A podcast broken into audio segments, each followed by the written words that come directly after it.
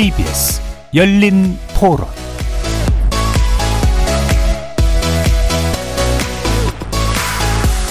안녕하십니까. KBS 열린 토론 정준희입니다. 지금 저희 사무실에서도 뭐 대부분이 쓰고 있고요. 지금은 전철 타고 왔는데도 모든 분들이 다 쓰고 있는 것 같아서 뭐 예전하고 똑같은 것 같아요. 3년, 2년 뭐 장기간으로 이렇게 해왔기 때문에 헤드전당해서 바로 벗지는 않을 것 같고 어느 정도 기간이 좀 필요할 것 같다고 생각합니다. 말을 할 상황이 많은데 마스크를 많이 쓰다 보니까 불편해서 오늘은 벗고 했거든요. 훨씬 편하고 초기에 저희가 조심했을 때보다는 심각한 질환이라고 인식하는 정도가 확실히 좀 떨어진 것 같아요. 여전히 지금 바이러스는 날아다니니까 자기 보호는 자기가 책임져야지 벗으라고 해서 다 벗지 않을 겁니다. 아마 신체적으로 면역 능력도 다 차이가 있기 때문에 그러한 것들을 고려해서 선택의 자율권을 주는 것은 좋다고 생각이 됩니다. 코로나 걸려도 그렇게 뭐 아프거나 그렇게 뭐 심하게 뭐 그거 하는 건 아니니까 감기처럼 그래도 넘어가는 거니까 그래도 안 걸리는 게 낫잖아요. 2년 동안 익숙해진 거를 또 결별하는 게 또 다른 또 변화니까 상반기 내에는 좀 그렇지 않을까요? 네. 지금도 사실 보면 제가 볼 때 봄만 돼도 달라질 것 같긴 해요. 거리에서 만나본 시민들의 목소리 들어보셨는데요. 지난 1월 30일부터 대부분의 장소에서 마스크 착용이 의무에서 권고로 바뀌었죠. 한편으로는 반가우면서도 한편으로는 어색하고 또 주저하게 됩니다. 지난 3년여 기간 동안 마스크 착용이 일상화되었던 데다가 아직 위험에서 벗어났다는 확신이 또 들지 않기 때문이기도 하겠죠. 코로나19라는 사상 초유의 감염병 사태가 가져온 변화, 그리고 코로나의 풍토병화는 언제 이루어질 것인지 앞으로 인류에게 나타날 새로운 감염병에 대해 어떤 대처가 필요한지 오늘 함께 논의해보는 시간 갖도록 하겠습니다. KBS 열린 토론 지금부터 시작합니다. 살아 있습니다. 토론이 살아 있습니다. 살아있는 토론, KBS 열린 토론. 토론은 라디오가 진짜입니다. 진짜 토론. KBS 열린 토론. 오늘 토론 함께 해주실 세 분의 전문가 소개해드리겠습니다. 지난 3년간 전방위로 노력해 주셨죠? 강양구 TBS 과학 전문 기자 나오셨습니다. 네, 안녕하십니까. 강양구입니다. 자, 오랜만에 모셨습니다. 감염병 인류에 대한 저작도 하셨죠? 박한선 서울대 인류학과 교수 나오셨습니다. 안녕하세요. 박한선입니다. 자, 전직 역학조사관을 지내신 감염내과 전문의십니다. 신상엽 KMI 한국의학연구소 학술위원장 자리해 주셨습니다. 네, 안녕하세요. 신상엽입니다. 자, 저희 열린 토론 문자로 참여하실 분은 샵 9730으로 의견 남겨주시면 됩니다. 단문은 50원, 장문은 100원의 정보 이용료가 붙습니다. KBS 모바일 콩과 유튜브를 통해서 무료로 참여하실 수 있고요. 모바일 콩을 통해서는 보이는 라디오로도 만나실 수 있습니다. 자, 실내 마스크의 부분 해제죠. 정확히 말하면 어 아직도 착용해야 될 곳이 의무적으로 있고요. 또 그렇지 않은 곳도 있고 권고로 바뀐 곳도 있고 그런데 세 분은 현재 어떤 식으로 참여하고 계신지 한번 간단히 한번 얘기들 들어볼까요? 어 강양구 기자님 어떠세요? 네, 저는 대중교통을 이용하고 다니기 때문에 네, 네. 사실 그 아침에 집을 나설 때 마스크를 챙기는 것에 대해서는 음. 별반 달라질 게 없습니다. 그렇죠. 음. 항상 잘 챙겨야 지하철도 탈 수 있고 버스도 탈 수 있고 음. 택시도 탈수 있기 때문에 그래서 일상생활에서는 달라진 게 없는데요. 어 근데 제가 생각해도 조금 아 이건 너무 약간 앞뒤가 맞지 않는다라고 생각되는 네. 부분들이 있었어요. 예를 들어서 이제 길거리에서는 마스크를 뭐 착용하고 다니다가 뭐 카페라던가 혹은 식당에 들어가면은 예. 음식을 먹거나 혹은 차를 마시면서 대화를 나누는 과정에서는 이제 마스크를 벗는 경우가 이제 다반사였잖아요. 예, 예. 근데 이제 그런 것들은 좀 교정이 되고 있는 게 아닌가 싶기도 하고요. 음. 그리고 저 개인적으로는 너무나 많은 분들이 1월 30일 이후에도 예, 마스크를 예. 잘 그렇죠. 착용하고 다니세요. 음. 그래서 저는 오히려 약간 느슨해도 되는 게 아닌가. 예. 예, 라는 예. 얌체 같은 생각도 좀 해봅니다.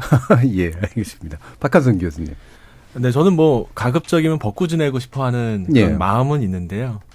그 말씀하신 것처럼 이 실내 마스크 착용과 관련된 기준들이 좀 현실과 맞지 않는 부분은 좀 있습니다. 음. 그래서 어, 실외에서는 사람들이 밀집해 있는데도 불구하고 벗어도 되고 또 실내에는 사실 두 사람밖에 없는데 큰 강당에 네. 그래도 사실은 써야 되는 거거든요. 음. 근데 이게 이제 감염병 막는 데에 있어서는 효과적인 전략은 아니지만 어 그래서 이런 부분들을 어떻게 이제 내가 써야 될까 벗어야 될까 이런 고민하 고민하는 게 뭐 늘 있는 일인 것 같습니다. 뭐 예. 교실에 들어가도 학생들을 가르칠 때도 예. 항상 고민이 좀 되는 부분입니다. 예. 조만간 개강하면 또 고민 때 되시겠어요. 맞습니다. 예. 신상엽 위원장님. 사실 뭐 저는 의무에서 공고로 바뀌고 나서 바 뀔 만한 상황이 없습니다. 왜냐하면 예. 그 업무 환경이 뭐. 쓰고 있어야 예. 되는 환경이고 예. 또 밖에서는 추워갖고 그냥 쓰고 다닙니다. 그래서 음. 뭐 별로 바뀐 게 없는 것 같습니다. 예, 직업적인 특성상 또 계절의 또 특성상 아, 여전히 바뀐 게 없으시다라는 말씀까지 들었는데 자 기- 기본적으로 이제 마스크 착용에 대한 인식 저도 사실은 예전에 아무리 뭐 공기 나쁘다 그래도 아 진짜 안 쓰는 게 자존심 뭐 이렇게 생각했었는데 확실히 의- 그 뭔가 이렇게 습관화된 측면들은 있는 것 같아요. 박한성 교수님 많이 좀 바뀌어 있다라고 좀 보시나요? 아, 마스크 착용에 대해서 사람들의 행동 양상이 바뀌기는 했는데요. 예. 더 그것보다 중요한 건 개인차입니다. 음. 이제 마스크를 쓰, 써야 될까 써야 되지 않아야 될 거는 이제 그 사회적인 뭐 규칙이나 규정을 얼마나 잘 따르느냐 하는 어, 그런 수능도의 차이도 있지만 음. 또한 어, 감염에 대한 혐오나 두려움도 크게 작용을 하거든요. 네. 근데 그게 사람마다 차이가 많이 나고 그거는 그 각각의 개인이 처한 위치에서의 감염 취약성과는 그렇게 관련이 없는 경우들도 음. 있습니다. 에, 따라서 모든 사람이 마스크를 항상 써야 된다. 심지어 집에서도 쓰는 걸 권장한다. 이럴 때가 있었었거든요. 예, 예. 그럴 때라면 오히려 문제는 좀 덜한데 지금처럼 이제 음. 다양한 기준들이 시간과 공간에 따라서 다양하게 나타나는 상황에서는 그런 개인차가 좀 더 두드러지게 발생하고 이게 사회적인 좀 갈등으로 이어질 가능성도 있습니다. 예. 그러니까 개인의 어떤 주관적 속성이라든가 이런 게 이제 많이 적용하게 된다는 말씀이시죠. 네네. 예. 강양구 기자님은 어떻게 생각하세요? 이런 실내 마스크 아직은 단계적인 거긴 네. 합니다만. 예.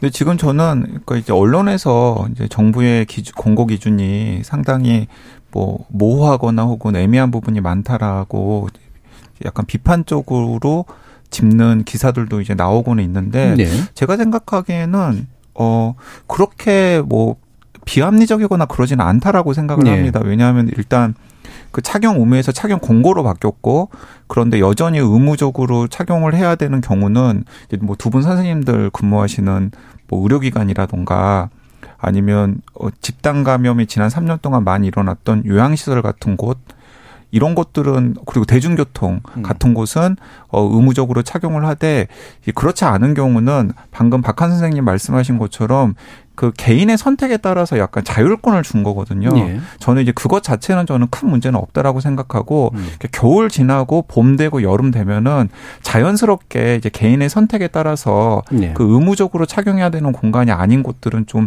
조정이 되는 상황이 되지 않을까 음. 싶은데 저는 이제 그 일상적으로 사람들의 선택에 관심이 많기 때문에 사실 감염 취약성이라던가 감염 위험 때문에 마스크를 착용하는 것보다는 3년 동안의 그 익숙함 예. 그런 것 그런 때문에 부분. 오히려 마스크를 벗는 것이 좀 꺼려지시는 분들이 오히려 지금 더 많기도 하는 것 같다는 생각이 듭니다. 예. 그렇죠. 이게 뭐, 어, 다, 그, 뭐지, 속옷을 안 입고 나온 듯한 그런 느낌이 그런. 뭐 느낌이죠. 맞아요. 이런 네, 분들이 네. 이제 계시죠. 예. 신상엽 위원장님. 글쎄 이제 그 코로나19 초기에 우리가 이제 거리두기라는 예. 걸 사실 생소한 개념인데 도입을 해갖고 굉장히 열심히 이제 준수를 해왔거든요. 그런데 이 거리두기가 두 가지 종류가 있습니다. 하나가 사회적 거리두기라는 게 있고 예. 또 하나가 개인적 거리두기라는 게 있습니다.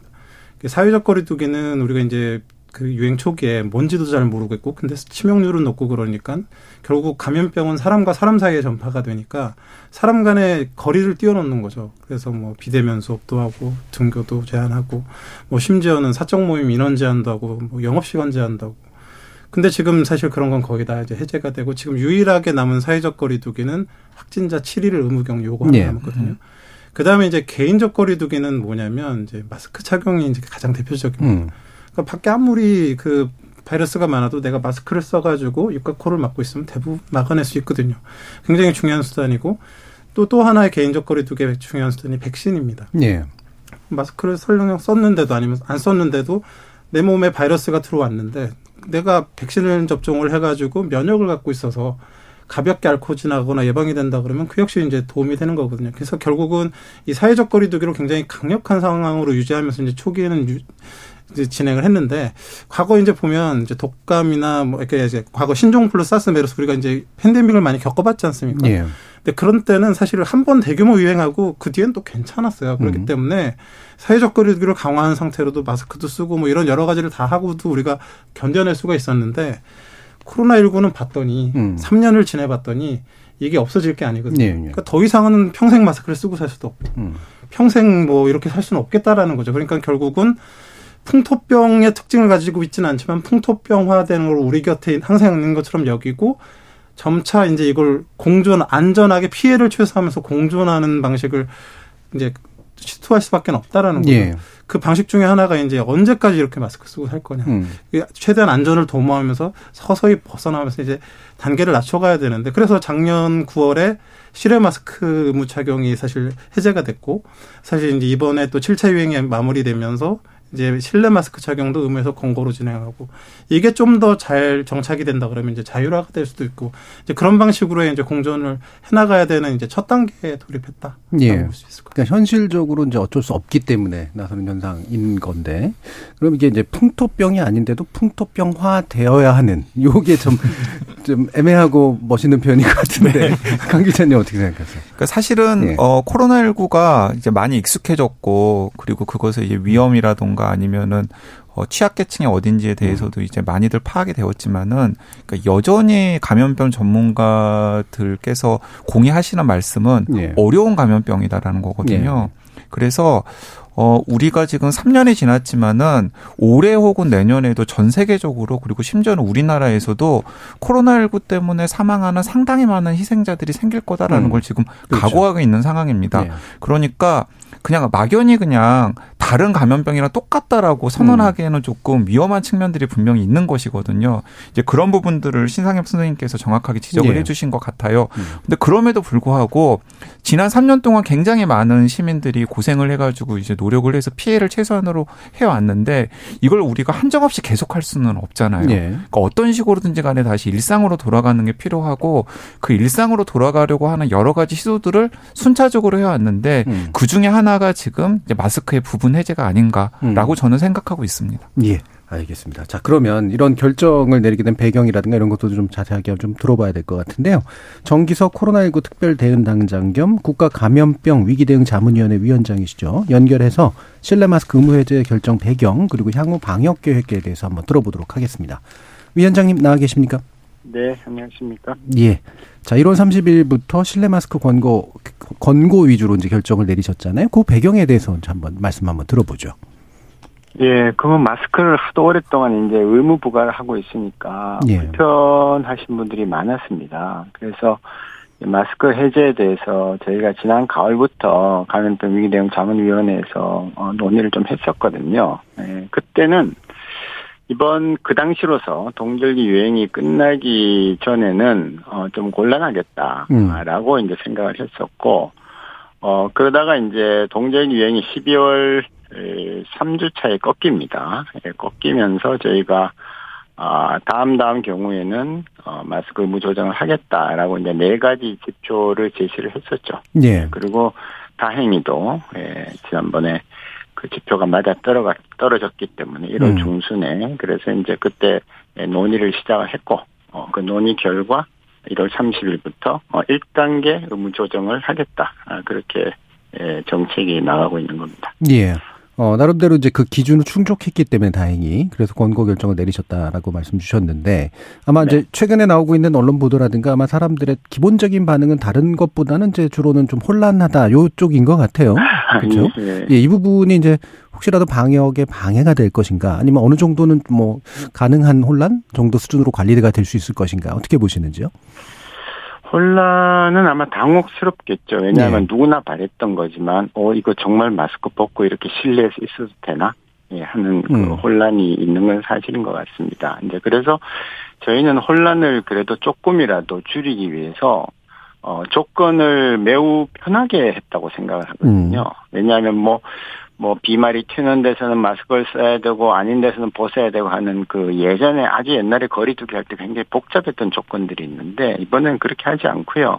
한 세 가지 뭐 이미 다 알고 계시는 그 세 가지 이 환경만 아니면 어 강제로 쓸 필요는 없다. 아, 라고 했습니다. 예. 그럼에도 불구하고 뭐 엘리베이터에서는 안 되는 거 아니냐, 뭐또 뭐 사우나 밖에서는 어떠냐 이런 이제 혼란이 있긴 한데요. 어, 일단, 뭐, 지금 단계에서는, 어, 세 군데에서만 의무고 나머지는 아니다라고 생각을 하시면, 어, 저는 좀 편할 것 같은데, 그래도 많이 헷갈리시나 봅니다. 예. 아무래도 헷갈리는 측면들이 좀 클 것 같다. 어, 그러나 이제 아마 시간이 지나면 조금씩 적응이 또 가능하지 않을까 싶기도 한데요. 그런 면에서 보면 이런 결정이 이제 어, 뭐, 나름대로 이제 출구 전략 내지 어떤 단계 정도에 와 있다라고 좀 이해하면 될지 어떤 의견이신지요?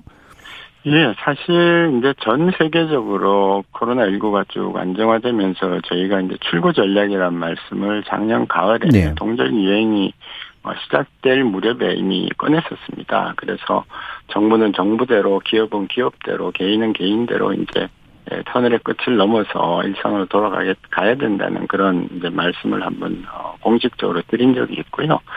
그래서 이제 앞으로 남은 것은 어, 마스크 2단계로서 언제 어디서든 의무를 부과하지는 않겠다. 예. 강제를 하지 않겠다는 그런 단계. 음. 예.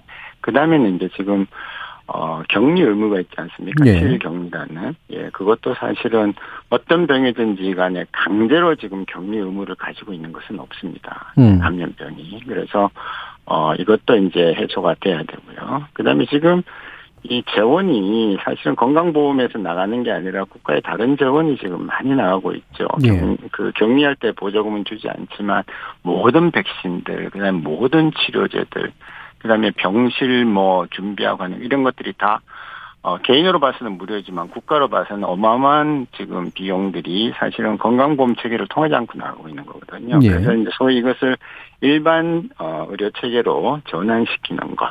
예, 이렇게까지 가면은 어, 일단 제도적으로는 어, 일상화가 아, 되는 것입니다. 소위 말해서 이제 예, 풍토병, 엔데믹이 되는 것이죠. 예. 그럼 이제 그 부분은 이제 그 엔데믹으로 이제 판단을 하면서 엔데믹화 시키면서 이제 아, 일반 의료 체계로 전환하는 것까지로 이제 얘기를 하셨는데 네. 아까 이제 기준 같은 걸 좀 말씀을 주셨던 것처럼 거기에도 어떤 예. 기준 같은 게 있으실 거 아니에요? 어떤 판단 기준이? 아, 예. 음. 사실은 2단계 마스크 2단계까지 최종 조정하는 거랑 어, 격리랑 어, 일반 의료 체계에 대해서 저희가 구체적으로 지난번 마스크 할 때 같이 지표를 정해 놓은 건 없습니다. 예. 이제 아마도 정해 나가야 될 것입니다. 그러나 전체적으로 우리가 어, 좀 안심하고 이제 아 그냥 뭐 좀 센 독감 정도다라고 이제 하려면은 어, 지금보다도 어, 치명률이 조금만 더 떨어졌으면 좋겠습니다. 음. 네, 치명률이 아직도 어, 고령층에서는 높은 편입니다. 예. 예. 그래서 특히 뭐 80세 이상도 건강한 분들이 요즘 많지 않습니까? 네. 근데 80세 이상은 통계적으로 100명이 코로나에 걸리면 한 명이 돌아가세요. 음.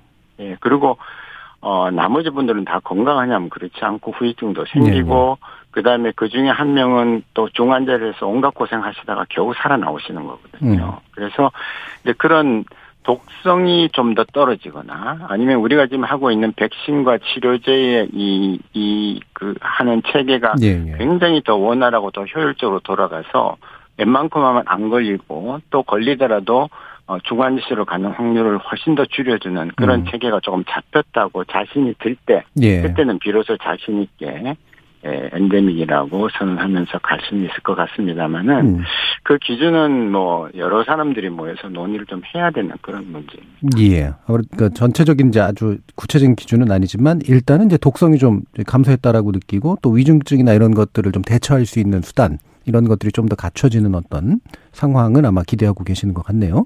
그럼 이제 그 실내 마스크 완전 해제 시기를 5월경으로 보셨잖아요. 어, 이 부분은 아, 예. 연동해서 이제 어떻게 좀 판단하고 계시는 건가요? 그건 제가 이제 개인적인 개인적인 의견으로. 의견임을 예. 밝히면서 예. 이제 또 추후에 자세한 것은 어 저희 어 그 대응위원회나 아니면 뭐 중 중대본 중수본 방대본으로 이어지는 각 본부에서 이제 의논을 할 건데요. 이제 왜냐하면 제가 그 말을 하고 나니까 마침 뭐 미국도 5월 달에 이제 에, 전환을 하겠다. 일본은 그 제가 그런 말씀 드리기 며칠 전에 확정을 지었습니다. 음. 예, 이제 사, 저 급수를 내리겠다고 했는데 뭐 결국은 북- 북반구에 있는 주요 국가들이고 예. 예, 뭐 5월이 되면 나이 이제 따뜻해지기 때문에 개인 면역이 떨어졌던 겨울철 완전히 지나는 것이고요. 예.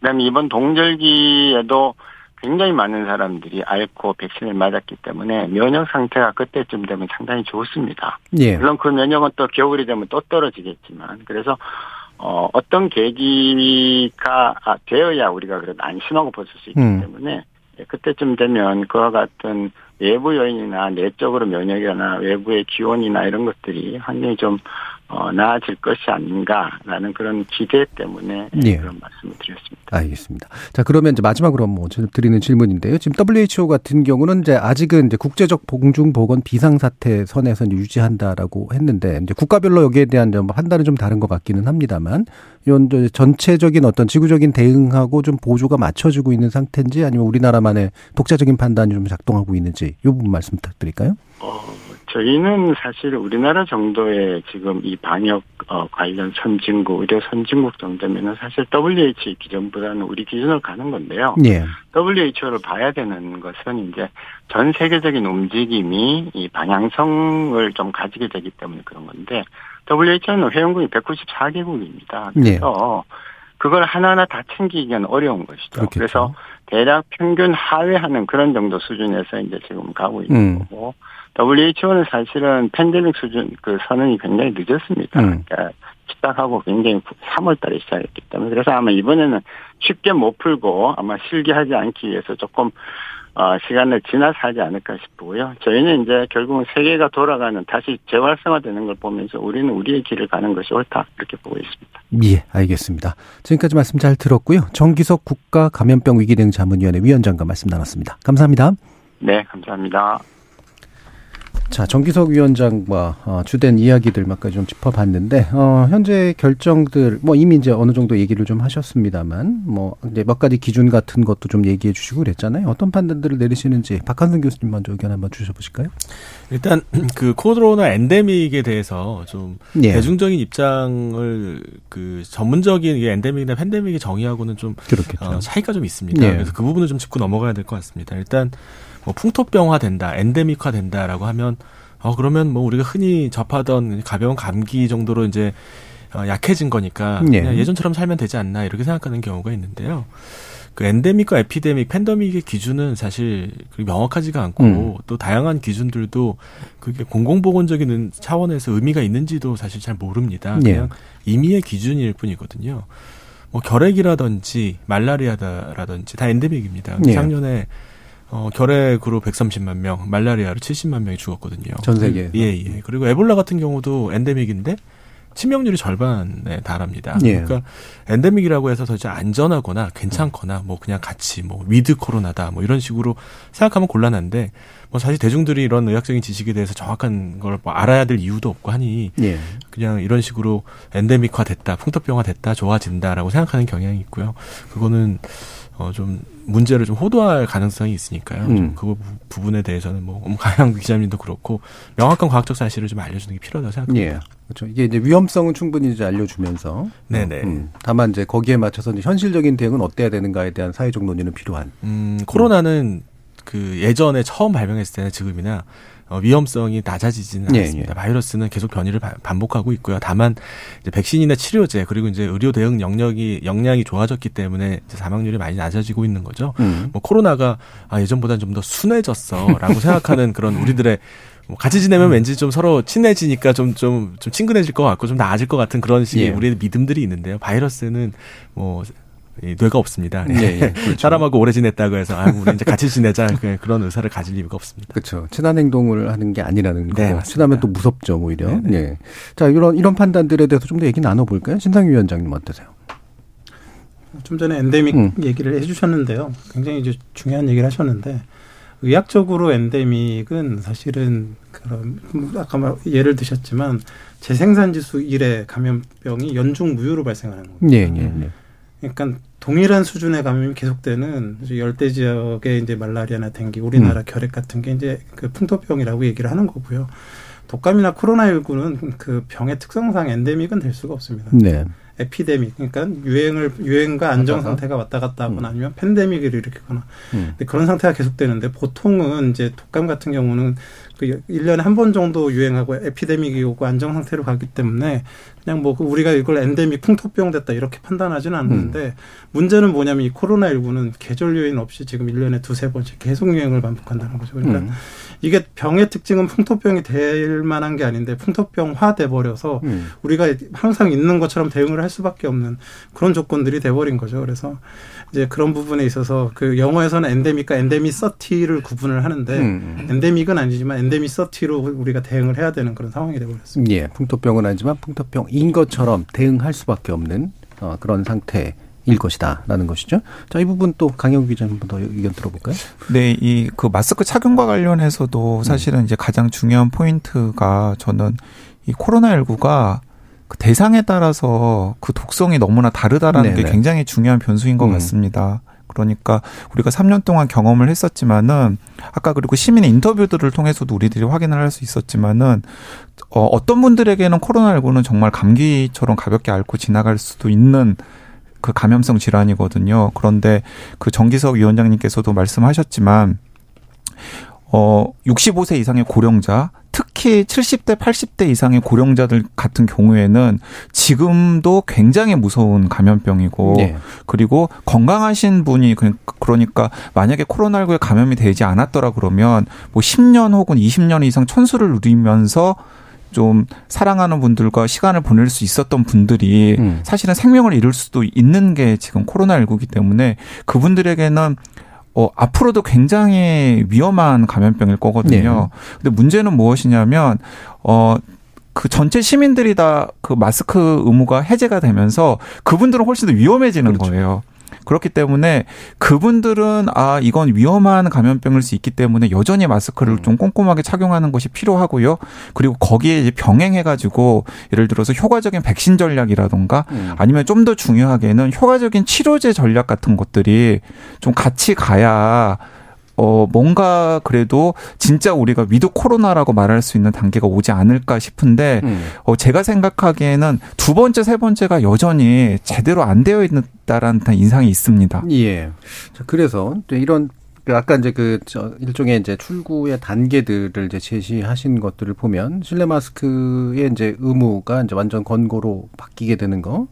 그다음에 7일간 격리가 사라지는 거 그리고 일반 의료 체계화하는 안으로 포섭하는 거 이런 단계를 겪으면서 이제 그냥 보통의 병처럼 취급하게 된다 이제 이런 말씀을 주셨는데 이 단계 자체에 대해서는 뭐 큰 견해는 없을 것 같은데 어떻게 어느 식으로 적용할 것이냐라는 문제가 좀 있긴 있을 것 같아요. 신 위원장님 한번 말씀 들어볼까요? 그 이제 결국은 그 엔데미서티 공존을 해야 되는데 네. 우리의 목표는 그거죠. 피해를 최소화하면서 공존을 음. 해야 되는 음. 거죠. 그렇기 때문에 타이밍이 굉장히 중요합니다. 네, 네.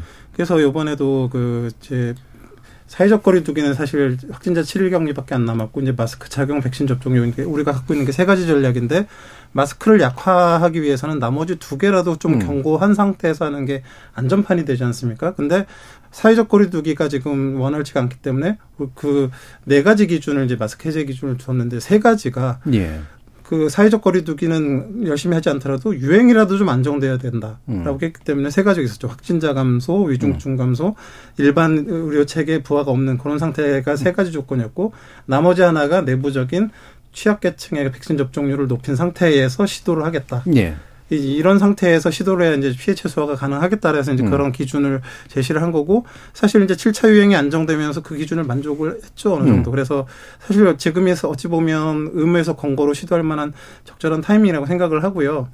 뭐 이렇게 말씀드리면 어떻게 생각하실지 모르겠지만 사실 이제 2월 정도가 되면 아마 이제 이번 7차 유행의 저점이 온 다음에 3, 4월이 되면 8차 유행이 아마 시작될 것 같습니다. 그러면 예. 새로운 유행이 시작된 다음에는 사실 이것도 시도하기가 어렵거든요. 그렇죠. 그리고 이제 모든 정책이라는 게 한 번의 유행을 겪어봐야 됩니다. 그러니까 무슨 음. 말이냐면 작년 9월에 실외 마스크 해제를 하고 난 다음에 유행을 겪어봤더니 그 유행 해제했던 부분들이 큰 영향이 없다라는 걸 확인했기 때문에 우리가 다음 단계로 나가는 거거든요. 예. 그래서 이런 지금 7차 유행이 안정된 상황에서 정책 결정 변경을 해서 음. 다음번 8차 유행을 한번 겪어보는 거죠. 그래서 음. 3, 4월에 한번 또 유행이 왔을 때에 지금의 의무를 권고로 바꾼 것이 큰 영향이 없다라는 판단이 돼야지만 또 그 다음 단계로 갈 수 있는 거죠. 그래서 음. 아까 5월이라는 시기가 사실 그거랑도 좀 맞물려 있는 부분들이 있거든요. 그래서 예, 예. 아마 3, 4월의 유행을 피하기는 제가 보기에는 어렵습니다. 그런데 음.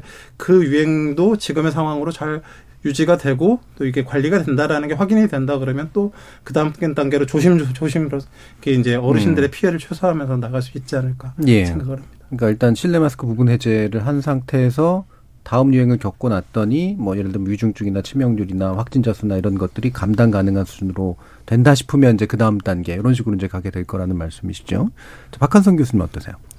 그 일단 마스크 착용 해제를 음. 논의를 하려면요. 마스크 착용의 득실에 대한 연구가 먼저 선행이 네. 좀 돼야 됩니다. 근데 물론 감염병 예방을 하는 데서 효과가 있다는 연구들은 좀 있지만 이 마스크를 전 인구 집단이 다 같이 사용하라는 경우는 이게 사회 경제적인 효과도 있고 음. 또뭐 심리 정서적인 문제도 분명히 있습니다. 네네. 근데 그런 부분에 대한 연구는 아직 명확하게 음. 또 이제 대규모로 이루어진 바가 없거든요. 그러니까 앞으로 제2의 코로나 혹은 이제 뭐, 뭐 8차 유행이든 이런 문제가 생기게 되면 또 다시 어, 뭐, 실외에서도 마스크를 쓰는 게 방법이 없다. 이제 이렇게 나올 수가 있거든요. 근데 그런 경우에 마스크 착용이 어떤 이익을 주는지, 손해를 주는지에 대해서 데이터가 충분하지 않으면 결국, 음, 좀, 속된 말로 좀 세게 나가는 수밖에는 없고. 예, 그럼 예. 이게 반복될 수밖에 그렇죠. 없습니다. 그런데 어, 2020년에 코로나 처음 유행했을 땐 다들 불안하고 걱정했기 때문에 다들 자발적으로라도 음. 마스크 사서 뭐 또 아니면 심지어 천을 잘라서라도 만들어가지고 자기를 네. 보호하기 위해서 했지만 이젠 그러지 않을 가능성이 있으니까 사회적 거리두기라든지 사회적인 결속 같은 것도 많이 깨지고 백신 접종률도 떨어진 상태에서 음. 신종 감염병이 유행하게 되는데 마스크 착용에 대한 이득도 분명하지 않은 상태에서 그걸 강요하게 되면 어, 상, 상당히 좀 심각한 수준의 사회적 저항도 유발하고 또 감염병을 막는 데서 어려움이 좀 있을 가능성이 있습니다. 근데 뭐 제가 조사해 본 바로는 아직 마스크 착용이 주는 전 사회적인 영향에 대한 어, 뭐 체계적인 연구는 아직 음. 없는 것 같습니다. 예. 강영우 기자님. 네. 그 아까 제가 이제 몇 가지 말씀을 드렸었는데요. 음. 이제 저는 어그 고령자들의 피해를 최소한으로 하기 위한 방안을 음. 좀 선제적으로 좀 강구를 해야 되지 않나 하는 생각이 네. 듭니다. 그런데 이번에 그 몇 차례 유행을 겪으면서 오미크론 유행 이후에도 이제 뭐 겨울 유행 그리고 몇 차례 유행을 겪으면서 제가 이제 현장에서 이제 많은 분들에게 의견을 들었을 때 가장 이제 난감해하는 부분이 뭐냐면 우리가 좀 굉장히 많은 돈을 들여가지고 치료제를 확보해 놓았는데도 불구하고 음. 현장에서 치료제가 적절한 시점에 적절한 타이밍에 처방이 되지 않고 있다라는 네. 점들이 굉장히 큰 문제인 것 같습니다. 음. 근데 어쨌든 임상시험 그리고 또 현장에서 이제 사용을 해본 그 결과를 보면 치료제가 굉장히 효과가 있거든요. 그렇기 때문에 어 고령자들이 코로나19에 감염이 되었을 때 빠른 시점에 치료제가 처방이 되어 가지고 그분들이 잘 복용을 하게 되면은 음. 그분들을 위험에 빠뜨릴 수 있는 걸 최소화할 수가 있는데 그 부분이 뭔가 지금 여전히 제대로 안 되고 네, 있다라는 네, 네. 측면이 있고요. 아까 그 정기석 위원장께서도 그런 부분들을 염두에 두시고 치료제 같은 것들이 좀 원활한 사용 같은 것들이 좀 확대가 되어야 한다는 말씀을 네. 하셨던 것으로 보이는데 이게 뭔가 의사협회 그리고 또 현장에 있는 의료진들 그리고 방역 당국들이 좀 약간 원활하게 좀 커뮤니케이션을 해가지고 그런 치료제 사용을 좀 효과적으로 할 수 있는 방안이 무엇인지를 좀 빨리 좀 찾아야 되지 않나 예, 하는 예. 생각이 하나가 들고요. 음. 한 가지만 또 간단하게 덧붙이면은 지금 코로나19 입원 환자들 같은 경우에는 여전히 지정병원에서 치료를 받고 있거든요. 음. 근데 그 지정병원의 질 관리가 들쭉날쭉합니다. 예. 예. 그렇기 때문에 어 오히려 음. 인플루엔자에 감염이 되어 가지고 그 동네 병원에서 케어를 받는 것보다 지정 병원에서 훨씬 더 위험한 코로나19로 음. 입원해 가지고 케어를 받는 것이 좀 더 질이 좀 떨어지는 네. 경우를 현장에서는 많이 제가 듣고 있거든요. 음. 그러니까 그런 것들도 조금 조정을 할 수 있는 여지가 있지 않을까. 음. 너무나 그 기존의 감염병 분류 체계와 그 분류 체계에 맞춘 대응만을 따지지 말고 음. 3년이라는 기간 동안 코로나19라고 하는 뭐 전에 경험해 보지 못했던 팬데믹을 겪고 나서니까 그런 부분들을 조금 조정을 해가지고 코로나19가 앞으로도 계속해서 우리를 괴롭힐 테니까 그것에 맞춤한 대응 방법이 무엇인지에 대해서도 음. 좀더 지혜를 모아서 좀 실천을 해야 될 때가 아닌가라는 생각도 듭니다. 예. 그 치료제 빠른 처치 는 사실 지난번에 이제 천은미 교수님도 나오셔서 굉장히 강조해 주셨는데 잘 안 안 되나 봐요. 밖에 확인해 보시면 그리고 이제 그게 아마 그 고령자 위중증을나 네. 이런 걸 낮추는데 굉장히 도움이 될 텐데. 그리고 다른 분들은 이제 의료 체계 안에서 이제 과연 적절한 대응, 그러니까 이런 처치를 받을 수 있는 그런 상태이냐, 이제 이런 부분도 이제 같이 문제 제기를 해주셨는데 이 부분 혹시 어디서 이제 사실 문제가 생기고 있다라고 보시는지 한번 신 위원장님 의견은 어떠신가요? 어, 치료제 같은 경우는 사실 의료진들이 많이 처방을 해주셔야 되는 게 맞습니다. 예. 고위험군한테 썼을 때 효과가 사실 눈으로 보일 정도로 굉장히 좋거든요. 근데 음. 일단 지금 두 가지 약을 우리가 이제 현실적으로 갖고 있는데 박스로비드는 병용금기 약물 그거 따지는 예, 걸 병용. 굉장히 부담스러워하십니다. 음. 그리고 문제가 생겼을 때 그런 책임을 다져야 되기 때문에 예, 다른 약물과 충돌할 가능성 이런 거죠. 예, 예. 그, 그, 그런 걸 갖다 확인하기 자체가 굉장히 어려운 부분들이 있어서 처방이 좀 어려움을 겪고 계시고 라게브리온 사실 좀 굉장히 편안하게 처방하실 수가 있는데 사실 그 의사분들은 본인이 써봤던 약들이 아니면 선뜻 처방하는데 조금 그 쉽지가 않은 분들이 있는 것 같습니다. 그래서 예. 적어도 팍스로비드가 확실치 않은 경우는 라게브리오라도 잘 처방을 해서 지금 아직 뭐 재고가 굉장히 국내에 많이 있기 때문에 고요 그 어르신들의 그런 그 위중증 사망으로 예방하는 효과는 진짜 거의 분명히 눈으로 보일 정도로 이렇게 음. 피부로 느낄 정도로 굉장히 좋기 때문에 좀 적극적으로 처방을 해주셨으면 좋겠다는 판단이고요. 그리고 지금 강양 기자님께서 말씀하신 것 중에 되게 중요한 게 사실 고령의 어르신들은 대부분 기저질환들이 있고 다니시던 병원들이 있어요. 예. 그 병원이 그분에 대해서 가장 잘 알고 있습니다. 음. 그래서 그 병원에서 코로나19가 걸렸을 때도 다른 병원에 갈 게 아니라 예. 다니던 병원에 가서 모든 병력과 치료력과 뭐 처방력 이렇게 다 있는 병원에서 안전하게 치료를 받는 게 제일 좋거든요. 그런데 지금 이게 지금 코로나19의 맨 처음 그 감염병 특성상 이걸 갖다가 국가 주도로 이런 병상 배정이나 치료가 시도가 되면서 그게 아직 이게 완벽하게 이렇게 전환이 되지 않아서 음. 다니던 병원에서 치료를 받기가 상당히 어려운 부분들이 있고 전담 병원에서는 그분에 대해서 잘 모르는 상황에서 코로나에만 대해서 그냥 약 주면서 이렇게 관찰을 하면서 사실 악화가 되는 경우들이 많이 있거든요. 그래서 장기적으로는 그 엔데미카의 사실 핵심 중에 하나는 일반 의료 체계에서 코로나19를 갖다가 중증 환자 네. 역시도 다니던 병원에서 치료할 수 있게 이렇게, 이렇게 바뀌는 것이 사실 굉장히 그런 중요한 상황이고 그런 견지에서 지금 정부에서도 이제 지정병원을 점차 해제하고 점차 이제 다니던 병원들에서 할 수 있게 그런 일반 의료 체계화되는 부분들을 올해 겨울까지 한번 어느 정도 목표를 하고 하고 있는 것 같은데 사실 그건 굉장히 시급한 그런 음. 문제 중에 하나라고 생각을 합니다. 음, 네, 알겠습니다. 이게 어, 과연 이제 엔데믹화라는 표현을 쓰기가 좀 그렇긴 합니다만 그럼에도 불구하고 이제 어떤 부분에 초점을 맞춰야 되는가는 대략적으로 세 분 말씀을 통해서 좀 드러나고 있는 것 같은데요. 자, 청취자 여러분들이 보내주신 문자 한번 들어보고요. 또 우리 방역책이 어떤 식으로 만들어갈까 한번 이야기 나눠보도록 하죠. 정희진 문자 캐스터. 네, 지금까지 여러분이 보내주신 문자들 소개합니다. 422님, 실내는 물론 실외에서도 사람들이 많은 곳은 여전히 마스크를 써야 안전할 것 같습니다. 저는 계속 쓰려고 합니다. 5049님, 과학 방역이라고 했는데 애매모호한 기준으로 마스크를 해제하는 느낌입니다. 아직 코로나라는 바이러스에 대한 두려움이 큰데 국민 건강을 알아서 챙기라고 선언하는 느낌이라 정부의 대응이 무책임하게 느껴집니다. 2735님, 실내 마스크 해제로 코로나라는 무서운 바이러스가 이제 서서히 정복 가능한 범주 안으로 들어오는 것 같아 반가운 마음입니다. 서민아님, 정부에서 말한 과학 방역이 결국은 각자 도생 방역으로 가는 게 아닌지 걱정입니다. 아직 코로나 바이러스는 저에게는 무서운 감염병입니다. 5087님, 8차 유행 시기에 감염된 분들은 정부 지원도 없이 스스로 치료도 받고 격리도 해야 하는데 이전에 이미 감염되어서 정부의 지원을 받은 분들과 형평이 맞지 않는 것 같습니다. 정부가 지키라는 방역 지침 잘 지켜서 그동안 감염되지 않은 사람들은 앞으로 얼마나 더 조심해야 하는 걸까요? 6549님, 코로나 이전의 일상 회복을 위해 한 걸음씩 앞으로 나가야 하는 건 맞습니다. 반발도 있고 위험성도 있겠지만 이를 감수하지 않으면 코로나를 극복해 나가긴 힘들지 않겠습니까? 실내 마스크 해제는 그 첫 단계인 것 같습니다. 라고 보내주셨네요. 네, KBS 열린 토론. 이 시간은 영상으로도 생중계하고 있습니다. 유튜브에 들어가셔서 KBS 일라디오 또는 KBS 열린 토론을 검색하시면 방송에 참여하실 수 있습니다. 방송을 듣고 계신 여러분이 시민 농객입니다. 계속해서 청취자 여러분들의 날카로운 시선과 의견 보내주세요. 지금까지 문자캐스터 정의진이었습니다. 토론이 세상을 바꿀 수는 없습니다.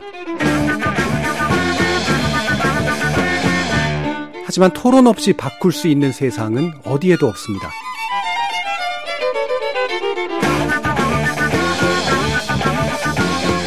세상의 선한 변화를 갈망하는 당신. 정답이 아니라 질문의 힘을 믿는 당신. 우리 KBS 열린 토론에서 만납시다.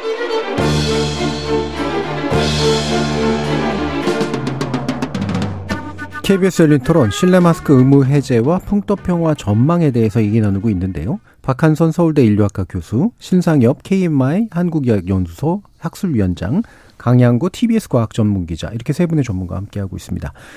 자, 2부 논의, 그러니까 아마 전망에 관련된 논의를 하기 전에, 어, 전반적인 우리나라의 이제 지난 3년간의 이제 방역 대응이 어땠는지에 대한 총평을 한번 좀 들어보면 좋을 것 같아요. 뭐 초기에 분명히 괜찮았던 면도 있었고 중간에 약간 혼란도 있었고 그랬기 때문에 좀 복합적인 평가가 가능하지 않을까 싶은데 일단 박한성 교수님 어떻게 보세요? 어, 무슨 K 방역이다 이런 말이 있었죠. 네. 네. 뭐 그거에 대해서 뭐 사회적 논란도 좀 있지만 이 동아시아 사회 전반에서 이 코로나 19에 대한 대응은 사실 다른 국가에 비해서는 상당히 성공적이었던 네. 것 같습니다. 근데 그 이유는 정부가 대응을 잘해서라기보다는 음. 그 동아시아 사회가 가지고 있는 그 문화적인 특성이 이런 위기 상황에서 좀 단합도 잘하고 네. 또어좀 돌발 행동 보이는 사람에 대한 사회적 압력도 좀 강하기 때문입니다. 그런데 지금도 계속 그런 식으로 대응해서는 좀 곤란합니다. 네. 사실 그 코로나19 상황에 이제 해결이 된 거는요. 예, 국민들의 강력한 단합과 뭐 또 방역 조치에 대한 준수가 아니라요. 예, 음. 치료제와 백신입니다. 네. 예, 그래서 만약에 이제 제2의 코로나19가 유행하거나 혹은 신종 감염병이 유행할 때 우리가 빠른 속도로 치료제나 백신을 개발할 역량이 있는가 그거에 음. 대해서 적절하게 접근할 수 있는 과학적 능력이 있는가 아니면 또 어, 외국 회사에서 그 백신을 좀 달라고 또 막 요청하고 뭐 어좀 음. 뭐뭐 백만 명분만 달라 말라 막 이런 음. 얘기가 또 뉴스에 더 다시 나오게 되지 않을까 근데 지금 돌아가는 상황을 봐서는 어, 뭐 그렇게 긍정적인 상황은 분명히 아닌 것 같습니다. 예. 그래서 코로나19를 뭐 이제 엔데믹이 된다, 마스크를 벗는다, 안 벗는다에 대한 소모적인 논쟁뿐만이 아니라 앞으로 이 계속 발생할 수밖에 없는 신종 감염병에 대한 과학적인 접근 그리고 그에 대한 충분한 시설이나 인력을 우리가 충분히 확보하고 있는지에 대한 어, 좀 검토가 있어야 되는데요. 음. 이미 확보되어 있는 감염병 전염 병동, 병동도 좀 많이 축소하고 예, 또 예. 감염병 지원 인력에 대한 어, 대우도 뭐 기대했던 것보다 좋지 않아서 상당히 음. 좀 그것 때문에 사회적인 잡음이 나오고 있는 걸 봐서는 어, 그런 부분은 좀 안타까운 부분이 있습니다. 예. 결과적으로는 어쨌든 백신과 치료제, 의료 체계 등등 문제를 해결해야 되는데 네. 사실 그 부분이 사실 저, 저희가 한 1, 2년 전에 이제 논의할 때도 맨 보면 공공의료 관련된 거 공공의료 체계 관련된 거, 감염병 전문 병원 관련된 거, 또 간호사나 이제 의료 인력에 대한 처우 개선 문제, 뭐 R&D 문제 이런 거 많이 얘기했는데 사실은 이제 좀 까먹고 있는 게 아닌가 네. 이런 생각도 드네요. 강은규 기자님 한번 말씀. 근데 저는 박한선 교수님보다는 좀 긍정적으로 예. 평가할 만한 부분이 분명히 있다라고 생각합니다. 그러니까 이제 굳이 잘했는데 우리가 그걸 스스로 깎아내릴 필요는 없다라는 예. 생각이 들어서요. 일단은 어 다른 어떤 나라와 비교해서도 초기 대응에 음. 있어서는 한국이 뛰어났다라는 사실은 뭐 부정할 필요는 없다라고 네. 생각합니다.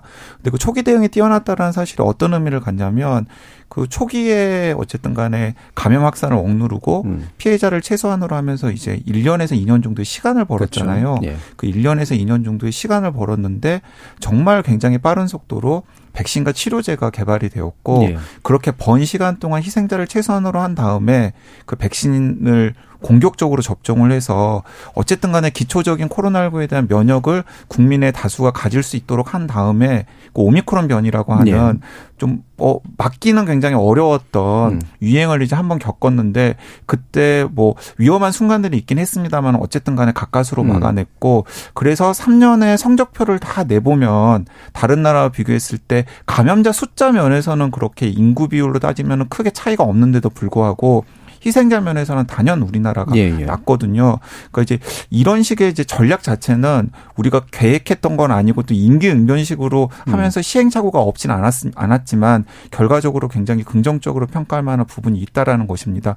그런데 이제 그 과정에서 좀 아쉬운 부분들이 있는데요. 예. 어, 방금 지적을 잘, 잘해 주셨지만 3년간 굉장히 이제 아쉬웠던 이야기들 계속 했지 않습니까? 음. 아, 이 감염병 전담병원이라던가 아니면 공공의료 체계 내에서 감염병 대응이 어, 평시에 좀 더 효과적으로 음. 구축이 되었었다라면 어, 훨씬 더 우리가 대응을 할 때 원활하게 대응할 수 있지 않았을까. 음. 그리고 또 백신과 관련된 R&D가 예. 좀더 제대로 되어 있었다 그러면 이렇게 다른 나라에 선보일 필요가 없지 않았을까 같은 것들이 있었는데 지금 보면은 다 이게 약간 원상태로 좀 논의가 돌아간 게 아닌가라는 생각이 들어서 그렇죠. 음. 계속 목소리를 높여왔던 입장에서는 조금 음. 안타까운 부분이 있고요.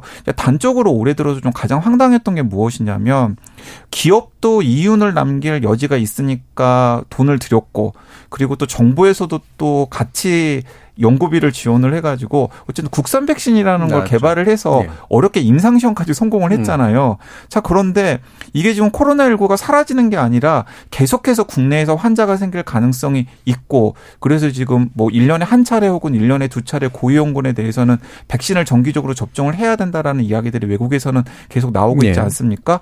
그리고 기존에 전 세계적으로 많이 쓰이는 백신을 만드는 회사들은 지금 백신 가격을 공격적으로 올리고 있는 상황입니다. 음. 자, 그러면 어, 기왕에 기업도 돈을 들이고 그리고 정부도 돈을 들여가지고 국산 백신을 어렵게 개발을 해서 임상시험까지 어렵게 해 놓았는데 음. 그걸 저렇게 폐기하는 게 과연 맞는 건가? 예. 어, 기업은 그런 선택을 한다고 하더라도 음. 정부에서는 어떤 식으로든 인센티브를 줘가지고 그걸 막아야 되는 것 아닌가라는 생각을 저는 했거든요. 음. 근데 또 그것과 관련해서는 또 많이 또 기사도 안 나오는 것 같아요. 네, 좀 답답하더라고요. 예, 그냥 사라졌다라고만 이제 나오죠. 네, 네. 예. 신 위원장님. 사실 그 우리나라의 그 코로나19 대응은 저는 저는 제 개인적인 생각이지만 전 세계 최고라고 생각을 합니다. 예. 정말 강양 기자님 말씀하셨지만 오미크론 이전까지는 진짜 충분한 백신과 치료제가 없는 상황에서 정말 단합된 사회적 거리두기로 굉장히 불편하셨지만 그래도 피해를 상당히 최소화를 했고요. 오미크론 이후로부터는 사실은 사회적 거리두기로 막을 수 있는 그런 예. 특성이 아니었거든요. 근데 다행히 백신 접종과 이런 부분들을 통해 가지고 사실 그 지금 확진자가 많은 건 우리가 검사를 열심히 해서 많은 거고요. 음. 다른 나라들은 사실 검사 자체도 거의 포기한 그런 상황에서 지금 이제 결국에 유행의 그런 잘했냐 못했냐는 그 위중증과 사망을 가지고 판단을 해야 되는데 그런 부분에서 상당히 이제 잘 진행돼 왔다고 생각을 하고요. 근데 이제 앞으로가 이제 어떻게 될 거냐. 근데 앞으로 이 유행이 계속될 거거든요. 예. 네, 계속되는데 앞으로는 사회적 거리두기를 더 이상 강력하게 하기는 어려울 거라고 생각을 합니다. 수용성도 떨어지고 실효성도 떨어집니다. 결국은 이제 환자의 치료는 치료제 개발로 하는 거지만 결국 우리한테 이제 예방을 위해서 고위험군들을 보호하기 위해서 사회적으로 남아있는 과제는 이 마스크와 백신을 어떻게 잘 활용을 하느냐 이제 이 숙제가 남아있는 거거든요. 그런데 이게 좀 백신과 마스크가 특징이 완전히 다릅니다. 어떤 차이가 있냐면 백신은 한 번 맞으면 지금 알려져 있기는 수개월간은 효과가 있습니다. 수개월. 예.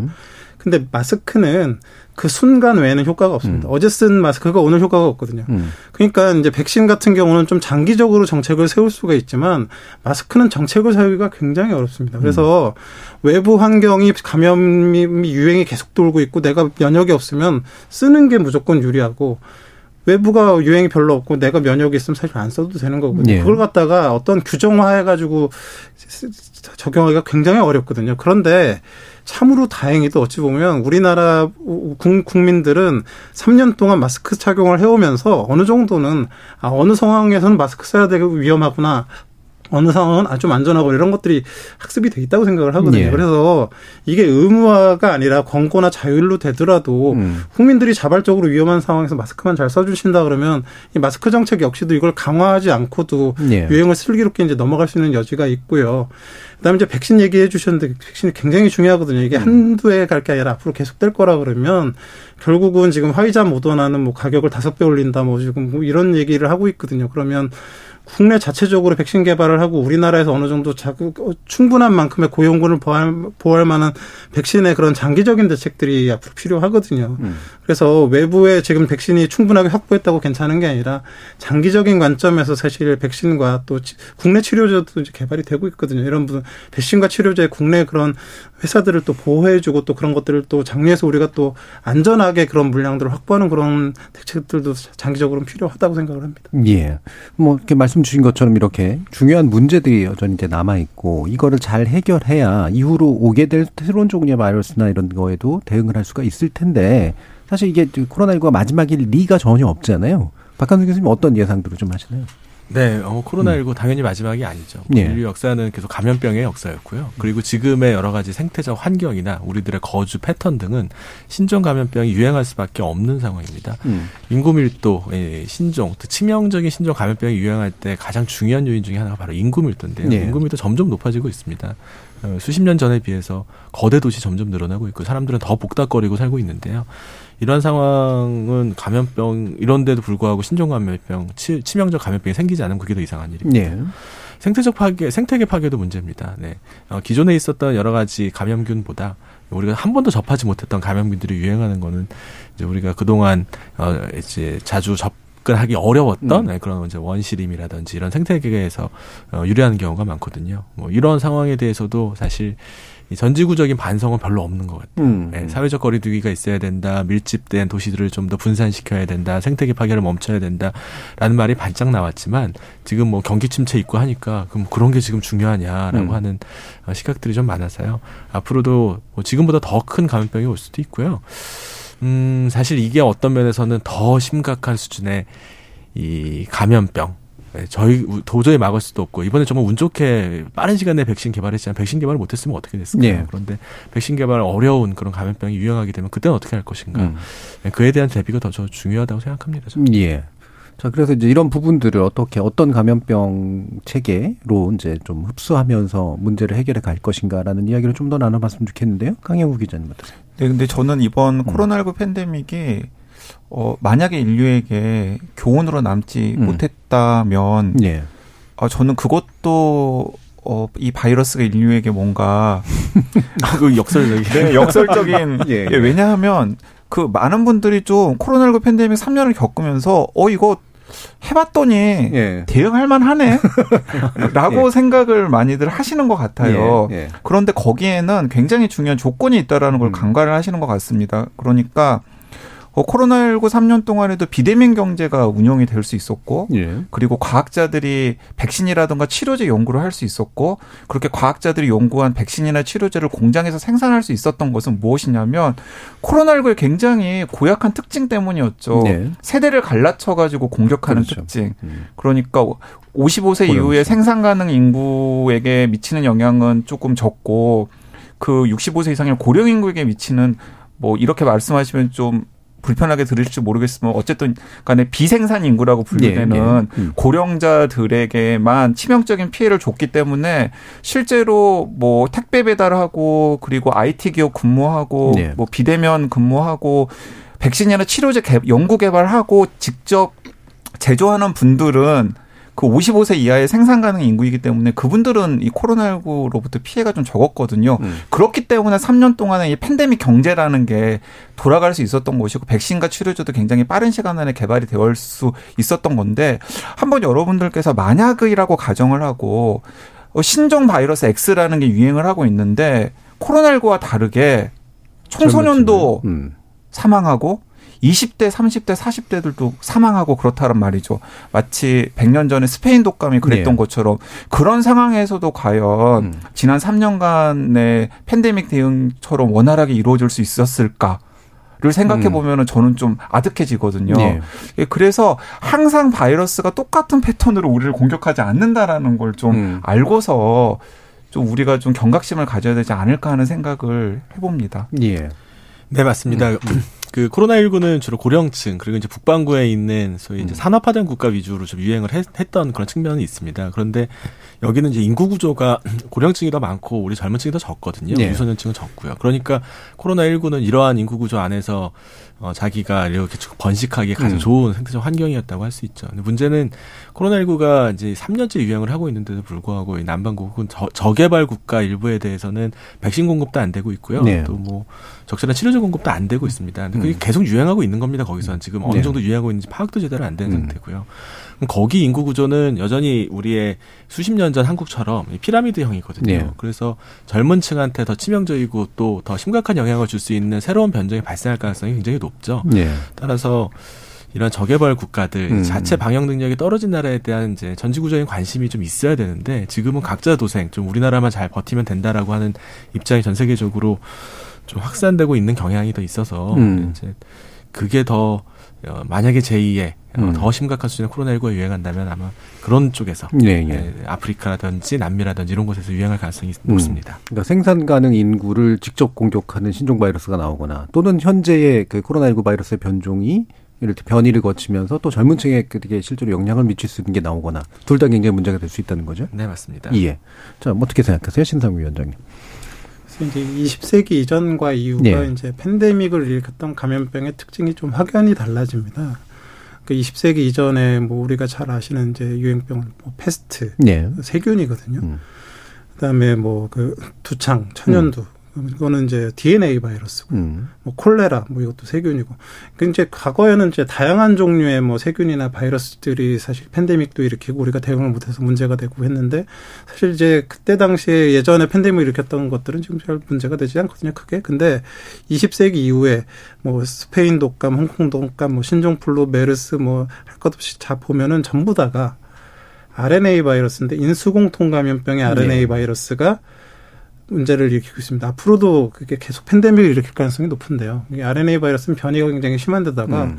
박쥐라는 공통宿주가 지금 박쥐가 포유류인데 사람과 동물들을 매개하고 그 안에서 유전자 변이가 계속 일어납니다. 네네. 그래가지고 옛날에 우리가 그 코로나 그 변이하고 지금의 코로나19하고는 특징이 완전히 달라진 네. 그런 그 인- 인류, 인간한테 가장 잘 그런 적응한 형태의 사실 어찌 보면 끝판왕이 코로나19거든요. 그래서 음. 앞으로도 이런 형식의 이런 인수공통 감염병의 RNA 바이러스, 특히 호흡기나 이렇게 잘 전파가 되는 형태의 그런 신종금 감염병이 언제든 생겨날 수 있고 20세기 이후에는 특히나 인수공통 감염병의 독감이나 인플루엔자나 이제 코로나 바이러스 위주로 유행을 해왔기 때문에 음. 이거 여기에 대해서는 이미 예측이 가능한 부분이기 때문에 사실 열심히 계속 준비를 해야 될 것 같고 백신 치료제 굉장히 어렵지만 준비를 해야 될 것 같고요. 사실 좀 코로나 19에 대해서 좀 말씀드리고 싶은 게 하나가 있는데 네. 우리가 지금 뭐 엔데믹이고 뭐 마스크도 음. 벗고 뭐 이렇게 어느 정도 희망을 가지는 그런 부분들도 좋지만 이 코로나19는 사실 뭐 저는 감염을 전공한 사람이지만 이런 감염병은 앞- 도대체 앞으로 나올 수 있을까 할 정도로 예. 심각한 부분들이 몇 가지가 있습니다. 음. 특징 몇 가지를 알려드리면 보통의 변이는 팬데믹 일으킨 변이들은 시간이 지나가면 변이를 변이 거듭하면 전파력은 늘어나도 네, 네. 치명률은 떨어집니다. 그런데 지금 코로나19는 치명률이 전혀 떨어지질 않고 있습니다. 음. 도리어 델타 때 올라갔다가 지금 우한 오리- 오리지널 비슷한 정도로 치명률이 전혀 안 떨어지고 있고요. 음. 그리고 일반적인 상식으로는 한 번 앓고 두 번째 재감염되면 가볍게 앓고 내려간다는 네, 게 네. 일반적인 상식인데 코로나19는 이걸 완전히 깨뜨리고 있습니다. 음. 지금 고위험군들 같은 경우는 1차 감염 때 얘가 영악, 영악해가지고 림프절에 있는 저미널 센터를 다 망가뜨려 버립니다. 그러니까 면역을 무력화시켜 버리거든요. 1차 감염돼서 무력화시킨 상황에서 재감염이 되면 치명타를 입어가지고 더 예. 고위험군들의 사망이 늘어나고 있는 음. 그것도 전혀 안전하지 않고요. 그리고 독감에 비해서 전파력도 기본적으로 한 10배 정도는 지금 강한 상태로 음. 계속 유지가 되고 있고 그리고 이제 사실 굉장히 이제 독감이라는 병이 지금 전 세계적으로 통제가 안 되지 않습니까? 그 이유가 뭐냐면 증상이 있는 사람만 감염을 시키면 사실 통제하기가 굉장히 좋은데 독감은 증상이 생기기 반나절 전부터 감염력이 있습니다. 예. 근데 코로나19는 멀쩡한 증상이 생기기 이 2, 3일 전부터 감염력이 있습니다. 예. 그러니까 이게 통제를 할 수가 없는 기본적으로 방역이 잘 작동하기 어려운 그런 특징을 가지고 있- 있고요. 마지막으로 사실 제가 보기에는 앞으로 연구 분야 코로나19의 연구 분야는 여기에 초점을 맞춰야 된다고 보는데 long COVID가 여러 연구 결과들을 보면 최소 40% 나옵니다. 예. 그런데 지금 많은 과학자들이 뭐라고 얘기를 하고 있냐면 이 음. 코로나19에 한번 걸리면 이거는 당뇨 고혈압처럼 chronic disease다. 네, 네. 그러니까 수년 이상 가게 될 예. 가능성이 높겠다라고,까지 얘기를 하고 있거든요. 예, 이 long 만성. 질환화 될수 예, 있다. long- 예. 그러니까 코로나 19에 대한 급성 감염 호흡기 질환은 좋아졌는데 brain fog니 무슨 다양한 뭐 기침이니부터 해가지고 이게 장기적으로 그 사실 그 지역 사회 문제를 예. 일으키는 그런 요소가 될 수가 있어서 지금의 급성계 코로나19 유행도 중요하지만 long COVID에 대한 연구도 좀 더 많이 좀 적극적으로 돼야 되겠다라는 생각을 하고 있습니다. 예. 이게 이제 뭐 끝날 것처럼 지금 얘기하다가 보니까 이게 다시 예, 굉장히 위험한 그 질병에 대해서 얘기하는 그 상황이 됐습니다. 이게 그만큼 사실은 우리가 좀 긴장을 늦추지 말아야 될 필요들이 분명히 좀 있어 보여요. 어떤 부부족한 부분들을 좀 메우고 싶으신지 박한선 교수님은. 그 코로나19 관련해서 또 이제 짚어봐야 될 거는 이 예. 팬데믹은 사실 어, 최근 수십 년간 우리가 접해보지 못했던 이 전방위적인 사회 이제 경제 정치 네, 네. 등 다양한 분야에 영향을 미쳤던 음. 팬데믹입니다. 어, 보통 심리적인 반응, 정서적인 반응은 빠르고 강하게 옵니다. 그런데 사회문화적인 반응은 느리고 오래가는 음. 경향이 있습니다. 어, 사실 인류가 가지고 있는 수많은 다양한 사회적 관습, 어, 문화적인 전통들도 감염병을 예방하기 위한 그런 행동 전략에서 유래했을지도 네, 모릅니다. 네. 지금은 언제 그것이 왜 시작됐는지 모르지만 음. 여전히 우리는 그걸 지키고 있거든요. 네. 어떤 음식은 피하고 어떤 음, 음식은 그렇죠. 먹어도 되고 음. 어떻게 행동해야 된다는 식으로 마스크를 둘러싼 여러 가지 문제들도 이렇게 거시적인 차원에서 바라보지 않으면 이게 어떤 부정적인 사회 문화적 음. 영향을 미칠지 알 수가 없습니다. 물론 개인의 건강을 위해서라면 당연히 마스크를 쓰는 게 맞습니다. 저도 병원에서 일할 때는 늘 마스크 쓰고 다녔고 그건 음. 자연스러운 일이었는데요. 전 국민들이 늘 마스크를 써야 되고 마스크를 써야 되는 써야 되는지 안 써야 되는지 상황을 늘 어, 신경 쓰고 각성해야 되고 그런 상황이 과연 우리가 생각하는 바람직한 미래 상인가? 음. 그렇다면 우리는 나와 좀 먼 사람, 더러운 사람, 혹은 외국인들, 혹은 음. 소수자들에 대해서 만날 때는 마스크를 쓰고 그렇지 않을 때는 안만 안 쓰고 하는 방식으로 이 원시적인 이제 그런 행동 면역 체계를 활성화시킬 가능성이 있거든요. 예, 예. 그러한 영향은 아주 뭐 수백 년이 아니라 수천 년도 갈 수 있으니까 그런 부분에 대한 접근과 연구가 필요합니다. 음. 뭐 감염병을 막기 위해서라면 다들 뭐 방, 방호복 입고 뭐 전 인구가 다닌다면 되겠죠. 근데 그럼 저는 그런 세상이라면 별로 살고 싶지 않은 아마 예. 다른 에, 청취자 여러분들도 아마 생각이 같을 겁니다. 예. 그러니까 우리가 지금은 이제 눈치를 못 챌 수 있지만 이게 뭔가 문화적 관습이나 이런 것 행동 양식으로 고, 고착화되면서 이게 안 좋은 영향을 언젠가는 또 끼칠 수 있다는 말씀이시죠? 사실 이미 음. 그 마스크를 쓰고 있는 상당수는 자신의 건강이나 주변에 대한 여- 안 좋은 영향을 생각해서라기보다는 예. 마스크를 안 썼을 때 사람들이 보는 인식, 그렇죠. 그런 시선들 이런 게 두려워서 쓰는 경우가 네. 있거든요. 누군가가 나를 주시하고 내가 마스크를 썼는지 안 썼는지를 안 좋은 눈빛으로 바라볼지 몰라라는 생각을 하루 종일 하고 다닌다는 건 음. 저는 유쾌한 경험은 아니고 사회적으로도 좋은 반응은 아닙니다. 예. 이제 실제로 뭐 몇 가지 지금 연구가 진행 중인 사안들이 음. 있는데요. 예를 들어서 언론을 통해서도 많이 노출이 되었습니다마는 일단은 영유아기 때 마스크를 계속 착용했던 네. 아이들이 성장기에 어떤 영향을 줄 것인지에 음. 대해서는 지금 추적 연구 관찰이 필요한 부분이고요. 분명히 한 10년 정도가 지나면 어, 팬데믹 기간에 두 살, 세 살, 네 살이었던 아이들이 다른 아이들과 비교했을 때 성장 패턴에 좀 다른 예. 차이가 있다라는 결과 같은 것들을 우리가 접할 가능성이 있고요. 음. 또 지금 추적하고 있는 연구 중에 하나는 무엇이냐면 그 팬데믹 기간에 비대면 교육 음. 3년간 받았던 아이들이 어 대학생이 되고 사회에 나가서 이제 직업을 얻을 그렇죠. 때그 비대면 교육을 하지 않았던 그 선배나 혹은 후배들과 비교했을 때 어떤 차이가 있을지 음. 분명히 여러 가지 불이익을 볼 가능성이 크거든요. 예. 그러니까 이제 그런 부분들에 대한 연구가 지금 계획이 세워가지고 지금 추적 진행이 되고 있는데 아마 그 결과는 이제 빠르면 5년에서 이제 길면 한 10년 후에 이제 하나씩 하나씩 나타날 텐데 그때 우리는 생각을 하겠죠. 아 이게 팬데믹 3년이라는 게 혹은 그 이상의 팬데믹 기간이라는 게 아, 우리에게 남긴 상처가 생각보다 훨씬 더 크고 오래 가구나. 음. 근데 그런 부분들이 사실은 우리가 앞으로 팬데믹에 대해서 준비를 해야 되는 사회, 문화, 정치, 음. 경제적으로 좀 고민해야 될 부분들이라는 생각도 듭니다. 예. 이른바 MZ 세대를 대체하는 코로나 세대가 등장할 수도 있겠어요. 그럴 수 있죠. 아, 네, 네. 네. 어, 충분히. 네, 그럴 수 예. 있겠습니다. 예. 네. 자, 그러면 이제 심 위원장님께서 아까 이제 코로나의 여전한 문제점들을 좀 지적해 주셨는데 지금도 방금 이제 다른 부분들도 지적해 주셨으니까 이게 사실은 변하지 말았어야 되는데 이제 변해버려서 문제가 생기는 것도 있고 변했어야 되는데 변하지 여전히 변하지 않아가지고 이제 대응이 잘 안 되는 것도 있고 뭐 복- 문제들은 좀 복합적인 것 같아요. 어떤 부분을 또 지적해 줄 수 있을까요? 사회적인 문제 측면에서. 사실 신종 감염병은 말 그대로 신종이니까 아무것도 모르거든요. 예. 처음에 유행을 할 음. 때는 맨 처음에 보면 뭐 어, 치명률이 높네 이러면 일단 유행을 하면서 치명률이 높으면 어쩔 수 없이 사회적 거리두기를 강화할 수밖에 없습니다. 이건 전 세계적으로 다 똑같습니다. 음.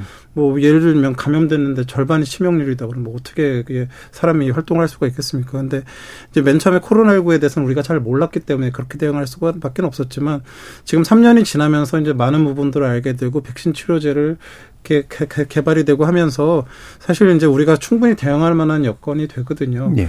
근데 이제 사실 이제 국민들께서 이제 선택할 수 있는 건 아까 말씀드린 두 가지 정도거든요.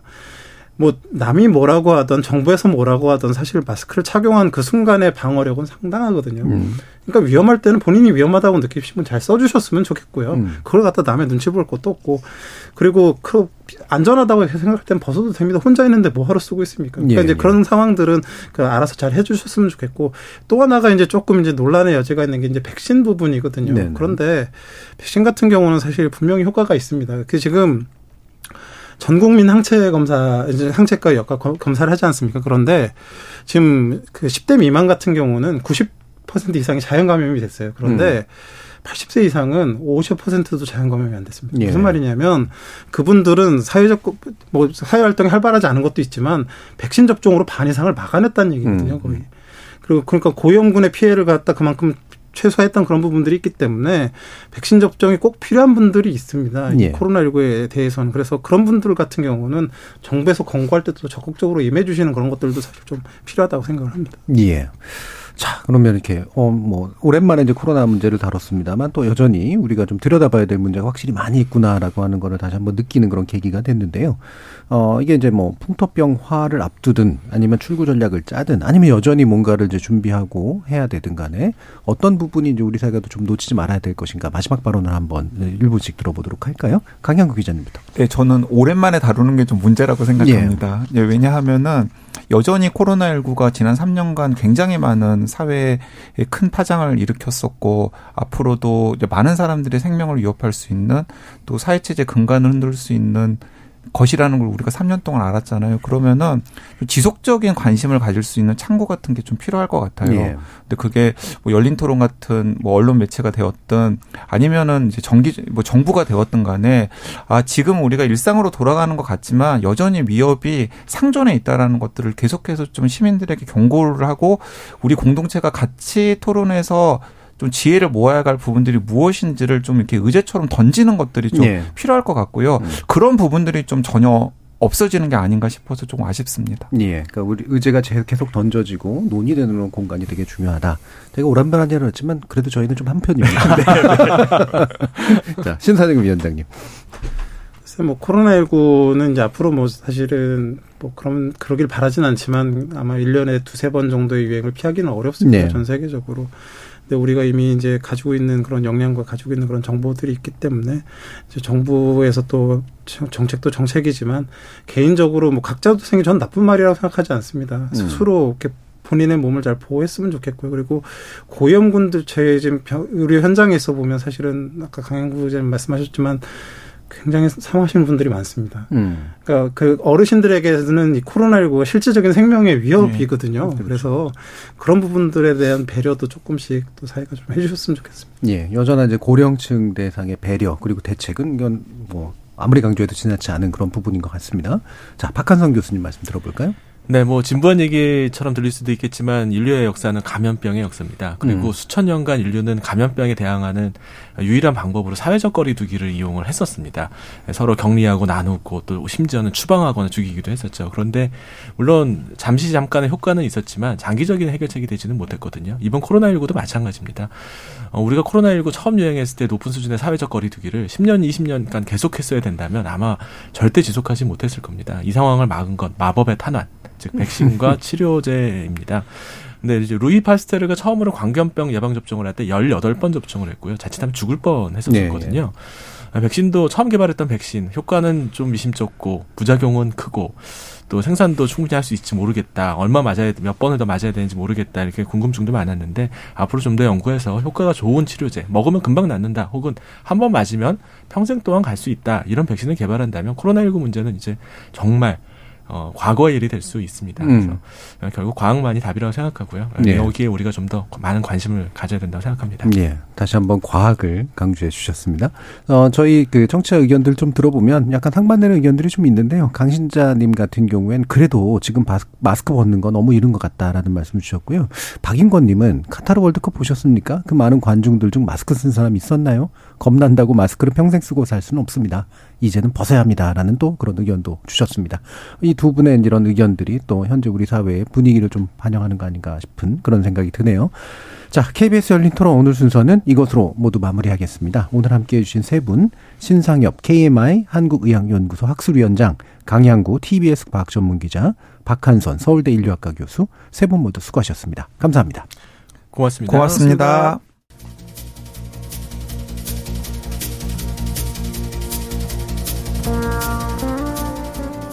감염 현황이나 보령자의 치명률 등 아직 숫자만으로 보면 결코 만만치는 않고요. 시민들의 어느 정도의 관습도 경계심도 유지되고는 있지만 이제 코로나19는 마치 주변에서 거의 사라진 것 같이 덤덤한 그런 느낌을 줍니다.